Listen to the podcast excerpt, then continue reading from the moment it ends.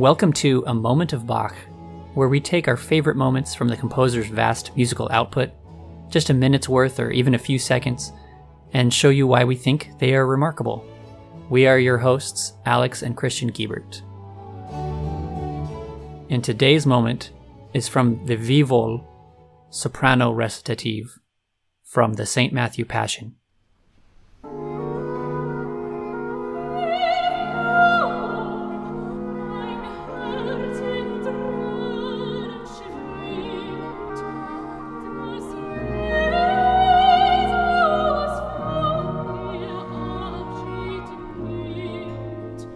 So today we're talking about the moment of music that started this podcast. We didn't choose it for our first episode, but I like to credit this recitative, this short little, seemingly unremarkable part of the giant St. Matthew Passion, as being something where at least I listened to it and sat there and thought, this is the kind of thing that I would love to talk about in a podcast setting and Alex, you and I were trying to figure out what's the hook of the podcast and how can we talk about Bach in a podcast in an interesting way. And I'm crediting this little recitative as being the inspiration for the moment of Bach concept because we're thinking about this going, well, this is, it's just a short little thing. What if we just talked about short little moments? In terms of how they reflect the musical whole of, a, of the bigger works of Bach. Plus, that's a really good entry point, and it's a really good way to explore little corners of Bach that we don't really think about. So, the St. Matthew Passion is huge and famous, but I would say that this is not even in the top 10 most famous parts of it, wouldn't you say, Alex? No, not it's there's 68 eh, depending on how you kind of slice it, there's 68 separate movements and I mean, some of those even have like sub movements. This is number 12. And it, no, I would say most people would put, would kind of just brush by this. I mean, everything in it is so beautiful in the whole thing. But yeah, I, I would say people would think of some of the more famous arias uh, and chorale movements as being some of their favorite moments instead of this. Yeah, they, they would think, you'd think of the opening chorus, this giant masterwork on its own, which we will certainly be talking about eventually. They would think about the closing chorus, they would think about all these arias, all these famous chorales, and even these sort of more turbulent choruses, and maybe even some of the evangelist stuff. But then sometimes a soloist, like a soprano here, is called to introduce their own aria, right? Like they they have a recitative like this one, and then they have an aria, which the arias are usually more famous too. In fact, we use an aria from the St. Matthew Passion, one of our favorites, maybe my favorite aria ever, as our opening and closing music of this podcast. And that is certainly a piece of music that we will get to on this podcast too. So all of this is like, well, Christian, what then why did you pick this one? And my answer my answer is because this gave me the idea that we should have a direction of this podcast that focuses on musical moments because I love especially the ending of this so much. It's short, this little recitative, this connecting movement. It fits on one page of music, even in the full score. And like we said, it's not even in the top 10 most famous parts of the St. Matthew Passion. However, it's Bach, and Bach didn't do any second rate work. And even yeah. his even his recitatives are perfection, you know? And it's good to dig into them some sometimes. So as the thing that gave me the idea of moment, it's good to explore this. So, Christian, can you briefly go over what is a recitative? We talked about it, I know, in episode two, it was a while ago. Yeah, we did. This is a the same concept as the one we we looked at in episode two, and it is basically a narrative piece of music where a soloist with some very light accompaniment gets through some text really quickly. It's from opera, and Bach was inspired to use recitatives in his cantatas and oratorios because he was such a fan of Italian opera. It's a very Italian erudite thing to do, to copy opera. And uh, this is an opera trope the idea that between things, between famous solos, you have to sort of shove in some storytelling. So, an aria might be where you dwell upon the fact that you're sad that you're dying or that you're in love with the girl or whatever it is. But then you have to get from point A to point B and you have to squeeze in a whole bunch more actual exposition. And that's what a recitative is for. They tend to be less musically memorable because they're not really melodies as such. They are musical melodies, but they tend to be very reciting. You know, that's why they're called that. And so they're just a way to get through some exposition.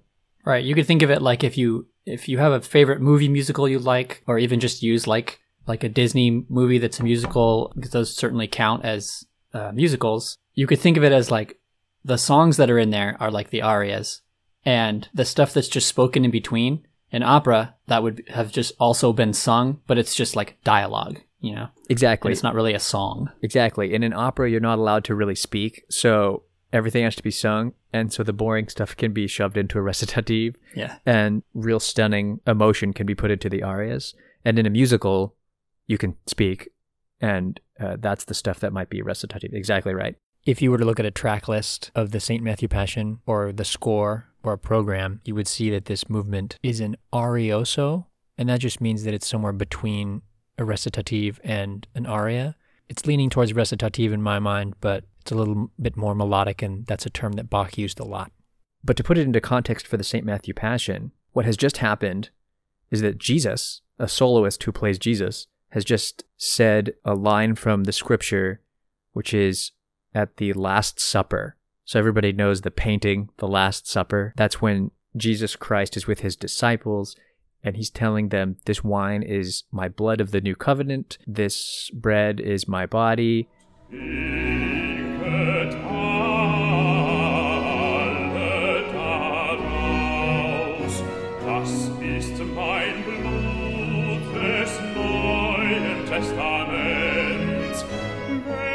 It's a very important event in terms of the series of events that lead up to his death in the Bible. And this week is Maundy Thursday, which is the week of the church year where the Last Supper is celebrated. The day after that is Good Friday. That's another reason why I picked this. And that's the reason why for two weeks now we're doing the St. Matthew Passion. Because Good Friday is arguably the most important day of the whole year for the church year, besides Easter. Good Friday is when Jesus dies. And that's this Friday. So the series of events that lead up to his death include this part where he has this last meal.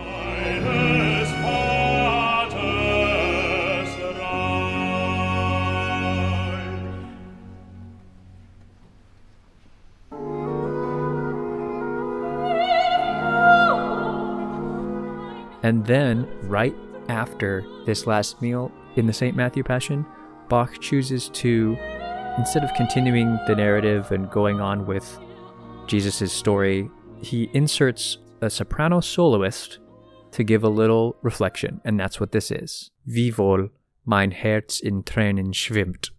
The words are as follows in English Although my heart is swimming in tears since Jesus takes leave of me, yet his testament brings me joy. His flesh and blood, O preciousness, he bequeaths to my hands. Just as in the world among his own he could not wish them harm, just so he loves them to the end. So if you're a composer and you're thinking about how I'm going to set this to music, like Bach, you're probably thinking that first line is very evocative, right? Although my heart is swimming in tears, and that's a good place to start. And that is indeed what Bach did. He took the idea of swimming in tears and decided the best way to musically represent that is to launch us straight into this murky, very strange, dissonant landscape. And the first thing you hear is these strange flowing oboes. There are a few different kinds of oboes that are called for in the St. Matthew Passion. There is the oboe, just called oboe, which we now would call a Baroque oboe, which is higher in pitch. It is the predecessor of the modern day oboe. And then this one is called an oboe d'amore, an oboe of love. And it's named that because it's a little lower and it has a very sweet tone and it's very lovely. So we might be asking, what place does it have here? This is about swimming in tears. And it has to do with the role of the soprano. We have been doing this podcast just long enough now that we're starting to see some repeated themes that Bach loves to do in terms of how he likes to handle musical analogy and representation. And one of those things is that the soprano is often the surrogate for the human soul. We saw this in Alex's episode for the auf cantata, right? We saw that the two main soloists there were a soprano and a bass soloist. The bass was the voice of Christ and represented Jesus and spoke as Jesus. And the soprano represented the human soul.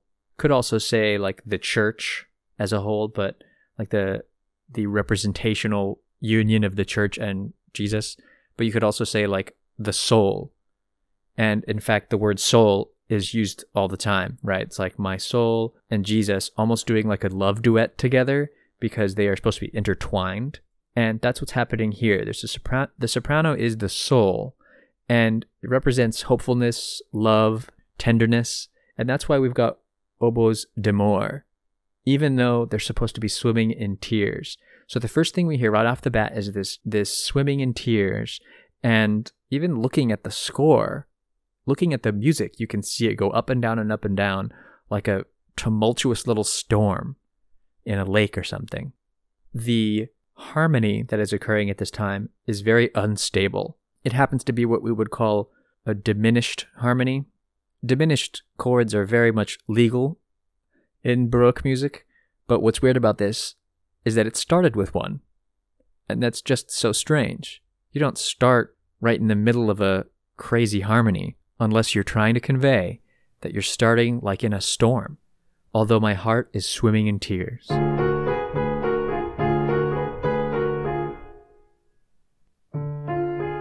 That's what Bach's doing here. And he does give us one little momentary reprieve at the words, Yet his testament brings my joy. We get a little bit of no more oboes in storm there before we can continue on.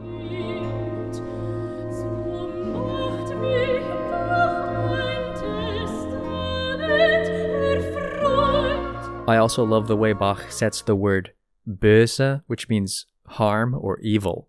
It's on a very expressive tone there.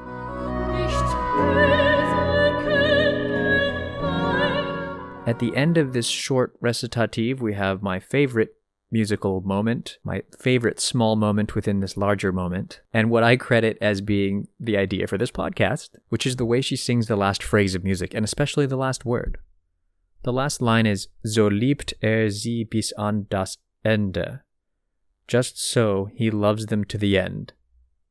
That is to say, Jesus loves them to the end. He loves the people of the world, his own people. We have been swimming in tears for this entire thing, and then finally, like bright sunshine, just opens up into this beautiful C major at the end and drives towards a very happy final moment, final cadence to close out the recitative in pure bright C major.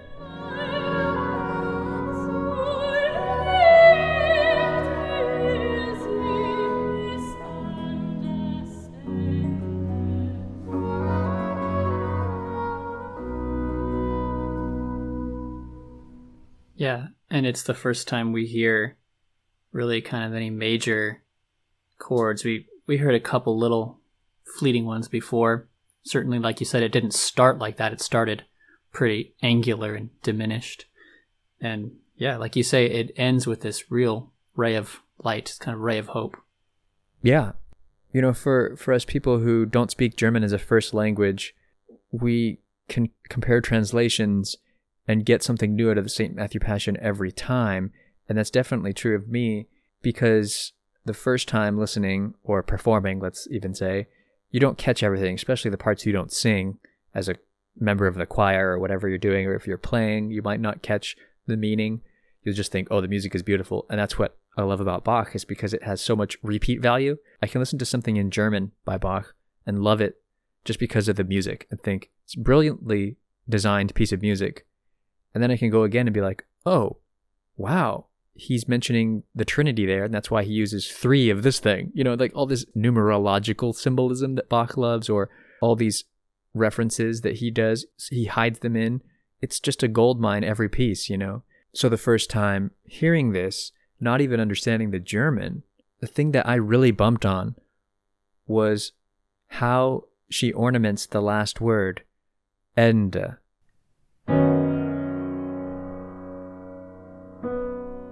At the very end of a recitative, um, in this case, the word is actually end in German, you have a resolution at the end, a musical resolution.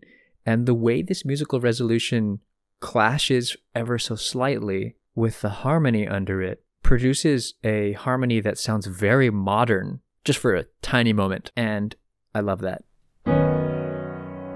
And it happens on the first syllable of the word Ende, and then it resolves.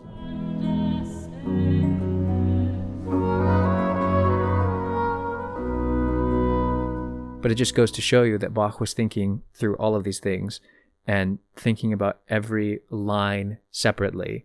It's not quite how we write music these days. Nowadays, when you write music, you might write chords. Like you'd say, here's a, there's a C chord here and there's a G chord here. But with Bach, it was more like, here's a bass line, here's a melody, here roughly the chords that can be played over this bass line. Not even chords, but musical intervals that can be added above this bass line here are some separate instrumental parts. The way it all works together might produce some really, really crazy stuff momentarily, but linearly, completely logical, right? And all coming together at the end for So liebt er sie bis an das Ende. All the way to the end, and finally, a resolution. Yeah, and just a brilliant little downward line, too the way the soprano is singing. So he loves them to the end. The word love is high. It's on a high G, which is fairly high in a soprano range. And then the rest of that sentence just falls, falls, falls down onto the word Ende. The last note is on a middle C, so it's more than an octave lower.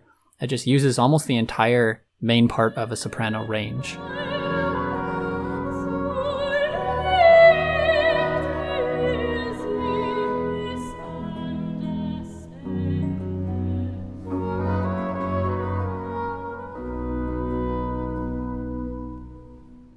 A very virtuosic and difficult soprano part, which is being sung here. Yeah, it's one thing to be able to hit the high notes. It's another to be able to modulate the voice into the different parts of of the voice so that you can then hit some low notes right away, just right after, and still sound good. Yeah. The thing is, it sounds so natural because it's such a wonderfully written phrase, but to make this really work, it, it takes a lot of effort and it's very impressive. The soloists in the St. Matthew Passion um, which the Netherlands Bach Society does all the time. They're really all high quality. This soprano, who is Griet De Geyter, does a wonderful job with this, better than a lot of recordings I've heard and performances and so on. I'm I'm sure I I can feel safe to say that. And also, I love the way Bach separates this last line from the rest because the, all the rest of the lines are about swimming in tears and they're all a little bit disjunct, right? The wohl happens a little separately. There are all these moments of strange leaps Wiewohl has a strange leap down, you know, starting on a weird high note.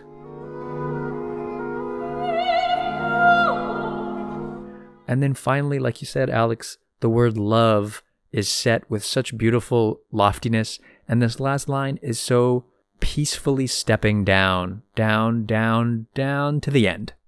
It's such a wonderful example of the way Baroque music can just set off with a bang and go and go and go, but then can yet still have such a satisfying, nice conclusion.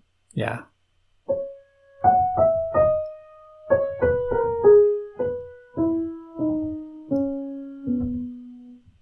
And then a nice little final finish by the oboes. They've been swimming and swimming in tears all along, but now they're finally slowing down all the way to the end. And so that is how this reaction to Jesus' words before it says, You've given me this flesh and blood in your Last Supper, and even though you're about to depart me, and we know you're going to have to go die, the saddest thing that could happen, you're doing this for us, and you don't wish us harm. You're in the world, you came into the world for us because you love us to the end. It's a really powerful message that is so perfectly musically put by Bach here.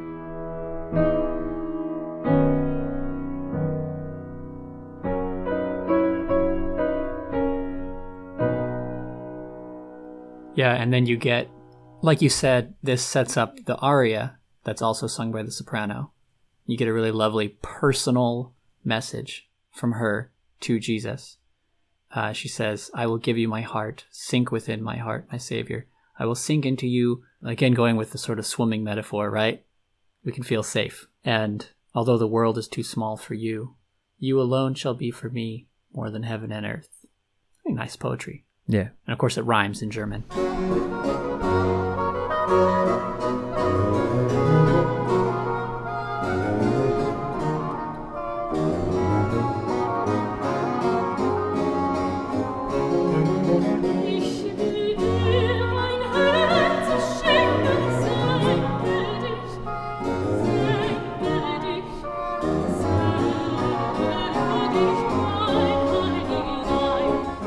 The way that movements flow into each other in the St. Matthew Passion, this is a perfect example of the brilliance of, the way the text is constructed.